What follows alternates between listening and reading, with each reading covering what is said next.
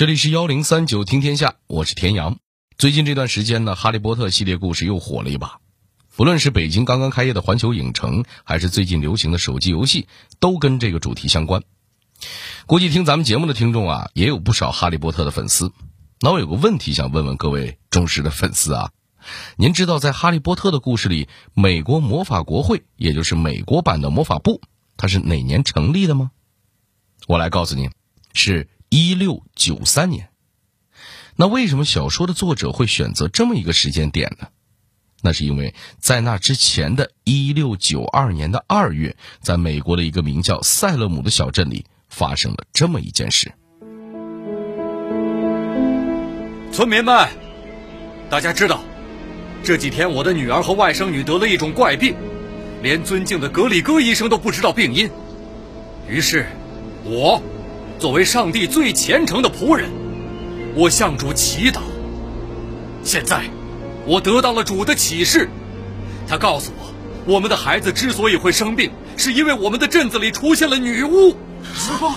女巫？这太可怕了！为了大家的健康，也为了我们镇子的未来，我提议找出这些女巫，对他们进行审判。如果证据确凿，就把他们送上绞刑架。好，支持判刑昨天我们提到，在《哈利波特》系列小说里，女巫的形象往往比较正面阳光，可是，在真实的历史中，女巫就不是个好词儿了。特别是在科学不发达的时代，很多人干脆把引发疾病、天灾的锅直接扣在了一些所谓的女巫头上。从15世纪开始，将近300年的猎巫运动席卷了欧洲。其中百分之八十的受害者都是女性，而在十七世纪末的北美大陆也上演了一场针对女巫的血腥杀戮。那当时都发生了什么呢？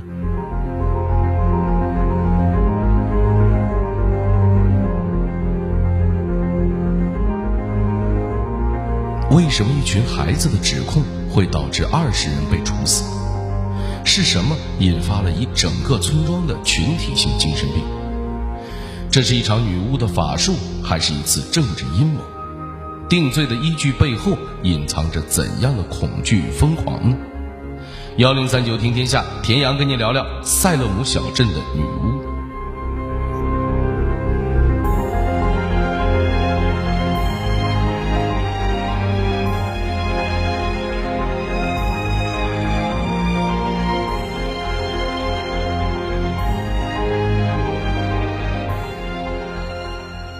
美国波士顿北部有一个小镇叫塞勒姆，它的历史几乎和北美开发的历史一样长，而且它的名字几乎每个美国人都知道。不过，这么大的名气却是来自于三百年前一场惨案在人心中投下的阴影。一六八八年，塞勒姆镇西北的塞勒姆村的教堂请来了一个叫帕里斯的牧师，这个牧师呢是从加勒比海的巴巴多斯搬来的。带着妻子，还有六岁的女儿贝蒂，一个侄女和一个黑人女奴蒂图巴。一六九一年那年的冬天，漫长又阴冷，牧师的女儿忽然得了一种怪病，她行走跌跌撞撞，浑身疼痛，还会突然痉挛，表情非常恐怖。更要命的是，平时和她形影不离、一起玩的七个女孩也都相继出现了同样的症状。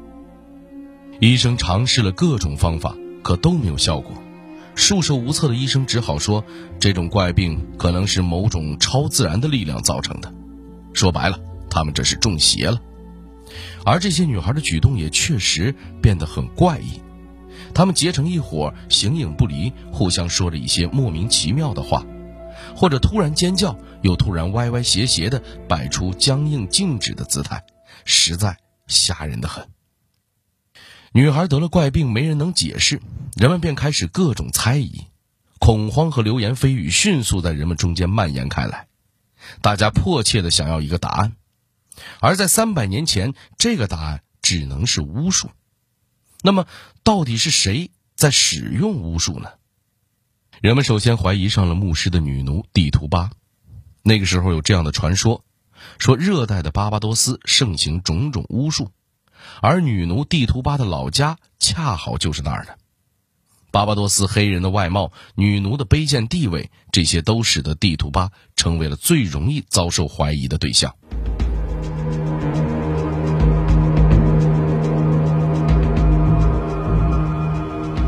于是，人们让这些中了邪的女孩们揭发是谁对他们施了巫术。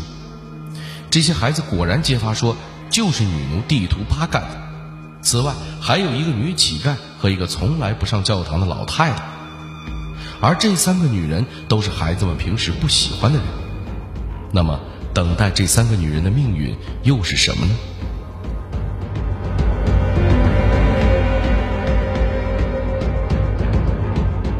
巫婆揪出来了，于是村子里的头面人物就去向政府投诉。政府安排了一次听证会，让这些少女和所谓的巫婆对峙。听证会上，女孩们活灵活现地说，这些巫婆都带着一个光圈，她们看到光圈就中了邪。而这三个女人都被带到会场上的时候，这些少女果然就惊恐地尖叫起来，然后摆出歪斜僵硬的姿态，僵住不动了。接着，有些村民也大声说，他们也遭遇了女巫师的妖术，他们家里储藏的牛奶和奶酪无缘无故的坏了，还有一个女人来看过一家的牲口以后，牲口就生下了一个怪胎，等等等等。主持会议的官员一遍一遍的询问那三个女人：“你是巫婆吗？你见过恶魔吗？如果你不是巫婆，为什么那些少女见到你们就中了邪？”然而，三个女人越否认。官员就追问的越凶，终于这个案件出现了一个缺口，那就是头号嫌疑人地图巴。一开始他还拼命的辩解，说自己和这些奇观怪象没有关系。后来他明白自己是逃不过了，一味抵赖也没有用，而巫婆是要被处死的。为了救自己，他答应所谓的弃恶从善，主动揭发恶魔。他承认自己是一个巫婆。要和一个恶魔接头，这个恶魔从波士顿来，装扮成一个高个男人的样子。恶魔和女巫定了个契约，要他在村子里干坏事。然后他当场还揭发了另外四个女人，说她们能够像传说中的魔鬼和巫婆一样，在没有月亮的黑夜或者冬天潮湿的浓雾里，骑着扫帚飞来飞去。地图巴说完了这一通，所有人都不再怀疑了，大家都认准了，在他们周围。恶魔和巫婆巫汉是真实存在的，这些家伙就藏在自己身边，时刻要危害他们的家人与生活。村民们于是向马萨诸塞的总督报告，总督下令组成正式的审判法庭，塞勒姆审巫案正式开始。经过一番讨论，法官们决定，那些所谓中了邪的人说的能看到巫婆身上光圈的证词可以作为证据。为了验证，他们还决定在法庭上进行触摸检验，就是命令巫婆嫌疑人当庭触摸声称是中了邪的人，看是不是发生了意料中的事。被揭发出来的巫婆立即给关了起来。这些被关起来的人发现，他们陷进了一个怎么也说不清的境地。弄不好就会给莫名其妙的吊死。为了避免这个命运，他们一个个走上了和地图巴一样的道路，一边承认自己是巫婆，一边揭发别的恶魔和别的巫婆，用实际行动来证明他们已经弃暗投明。这里面甚至出现了夫妻互相揭发、女儿检举父母的事儿。有人被揭发为巫婆的时候，家人就纷纷表示要和他划清界限。表示要严惩巫婆，来表明自己的清白。第一个受审的是村妇毕歇普。一六九二年六月二号，在法庭上，一个农夫作证说，他看到毕歇普偷了鸡蛋以后，把自己变成一只猫溜走了。有两个村妇都承认自己是巫婆，还说毕歇普也是他们巫婆中的一个。有几个声称自己受巫婆做法的少女作证说。他们看到毕歇普就感觉中了邪了，甚至有人声称把毕歇普押解到法庭的路上，只要毕歇普眼睛注视过的房子，就会有一部分墙倒塌。这些明显是胡说八道的指控，法庭竟然都作为证据接受了。于是审判变得很简单，陪审团判定毕歇普有罪。也有一个法官凭着良知反对这样的审判，但他势单力孤，改变不了局面，只好愤然辞职了。尽管毕歇普自始至终都宣称自己是无辜的，但最终还是被判处死刑。一六九二年六月十号，他被押往脚架山吊死。七月十九号，又有五个被定罪的巫婆被吊死了。像毕歇普这样的人其实不在少数，他们即使面对死刑也不认罪，更不想诬陷他人，所以等待他们的只能是绞刑架。一六九二年的夏天，塞勒姆审判法庭的一系列审巫案，总共有两百多人被逮捕和监禁，一共有十九个人被送上了绞架，还有四个人死在了监狱里。其中死的最惨的是一个叫吉尔斯科莱的村民。这是一个八十多岁的老人，他和他的老伴儿都受到了指控，他拒绝接受这样的审判，所以他以藐视法庭的罪名在监狱里被关押了五个月。之后，他仍然拒绝走上法庭接受审判。根据中世纪传下来的英国法律，对待这样的藐视法庭者，要施以实刑的惩罚，就是用巨石压在犯人身上，直到气绝身亡。可怜的克莱老人就这样在石头下压了两天后才死去。三天后，他的妻子和其他七个犯人被吊死了。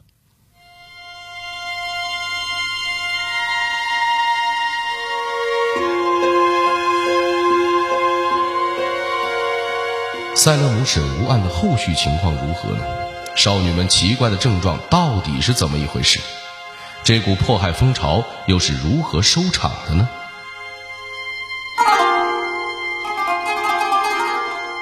一六九二年的秋天过后，人们好像醒过味儿来了，终于发现不能再这么胡搞下去了。塞勒姆镇上受过教育的一些人首先站出来质疑审巫案。波士顿著名的牧师，曾经当过第一任哈佛学院校长的英克利斯·马泰，原来也赞成神巫。可当他发现审巫案的雪球越滚越大，株连的人越来越多，连他的妻子都要被别人揭发成巫婆的时候，他才意识到塞勒姆镇。出了大问题。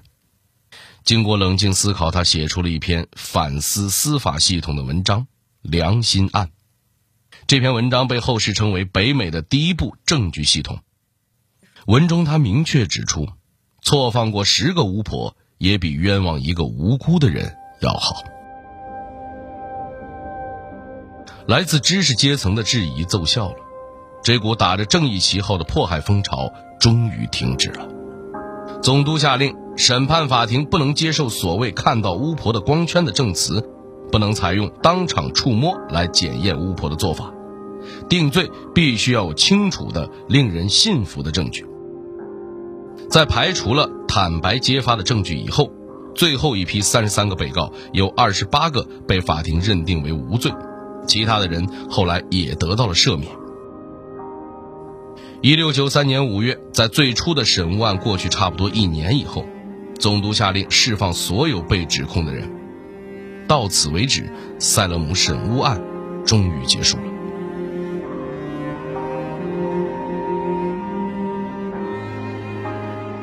说来也怪，审判法庭一解散，那些中邪的怪现象也突然的消失了。一年前引出审巫案的那些少女身上那些奇怪的病症也都不治而愈了，后来他们都正常的长大、出嫁，正常的度过一生。然而这场灾难对那些无辜者的伤害是很难消除的。在审判案结束后的许多年里，塞勒姆镇都死气沉沉，没有生机，贫穷、农作物欠收和瘟疫一直困扰着这座小镇。当地的清教徒认为这是上帝对他们将无辜人处死的惩罚。始作俑者的牧师帕里斯一家悄悄地离开了，新牧师竭力邀请被害人的家属重返教会。一些人回来了，一些人则不愿再勾起悲伤的回忆，离开了镇子。有一个曾患歇斯底里症的女孩，她当时指控了一个叫乔治布劳斯的牧师是巫师。后来，他的父母离异了，分手两周后，两人竟然双双突然去世，女孩不得不承担起抚养弟妹的责任。他之后写信给塞勒姆镇的教会，请求宽恕。信中他说道：“在那段令人悲伤的时刻，我受到恶魔撒旦的欺骗。我的所作所为，都是出于愤怒、邪恶和病态。我真诚的祈求那些被我伤害的人们，他们的宽恕。”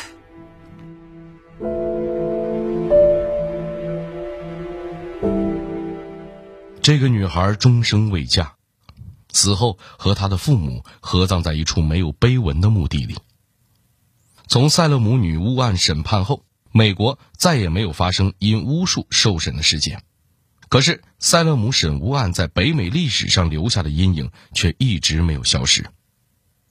三百多年来，美国的历史学家、社会学家、心理学家一直在探索和思考。到底是什么原因使得这块平静的土地出现了如此不可思议的事情？到底什么地方出了错呢？人们检讨了当时的社会状态，发现清教徒的宗教执着在相对封闭的环境下会变成一种偏执。他们只承认自己认可的东西，只信自己相信的东西，不能容忍任何和自己不同的异端。并且把一切异端都视作邪恶。当年清教徒在欧洲受到残酷迫害，他们怀着坚毅的宗教信仰逃离了欧洲，来到北美大陆建立殖民地。可在他们有了自己的生存空间以后呢？他们也像当年迫害他们的人一样，不能容忍和他们不一样的人。套用现在的流行语，就是他们最终变成了他们曾经最恨的那种人。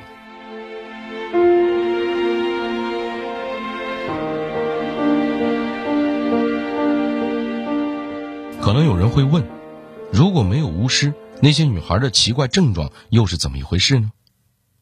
一直到上世纪七十年代，人们才发现，真正的祸首很可能是一种寄生于黑麦的真菌——麦角菌。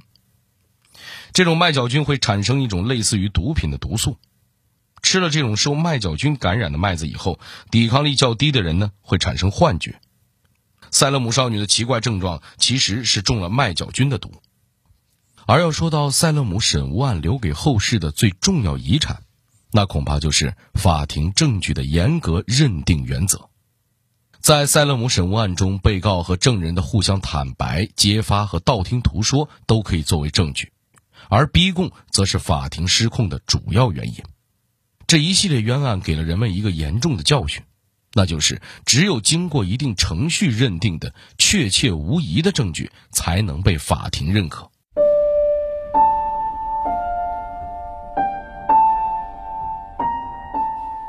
三百多年过去了，那条从审判法庭通往脚架山的路，还在马萨诸塞州塞勒姆镇的地图上清清楚楚地标着。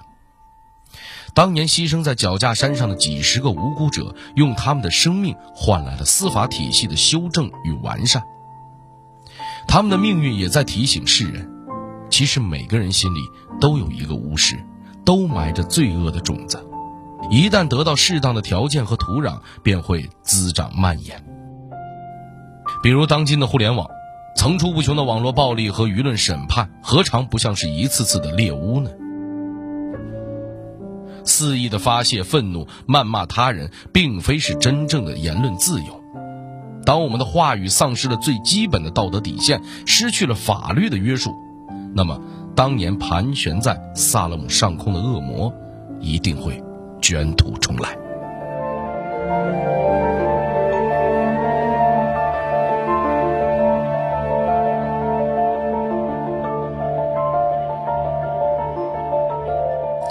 好了，这里是幺零三九听天下，我是田阳。最后，代表节目编辑程涵、小剧场配音宝木、赵一彤等，感谢您的收听。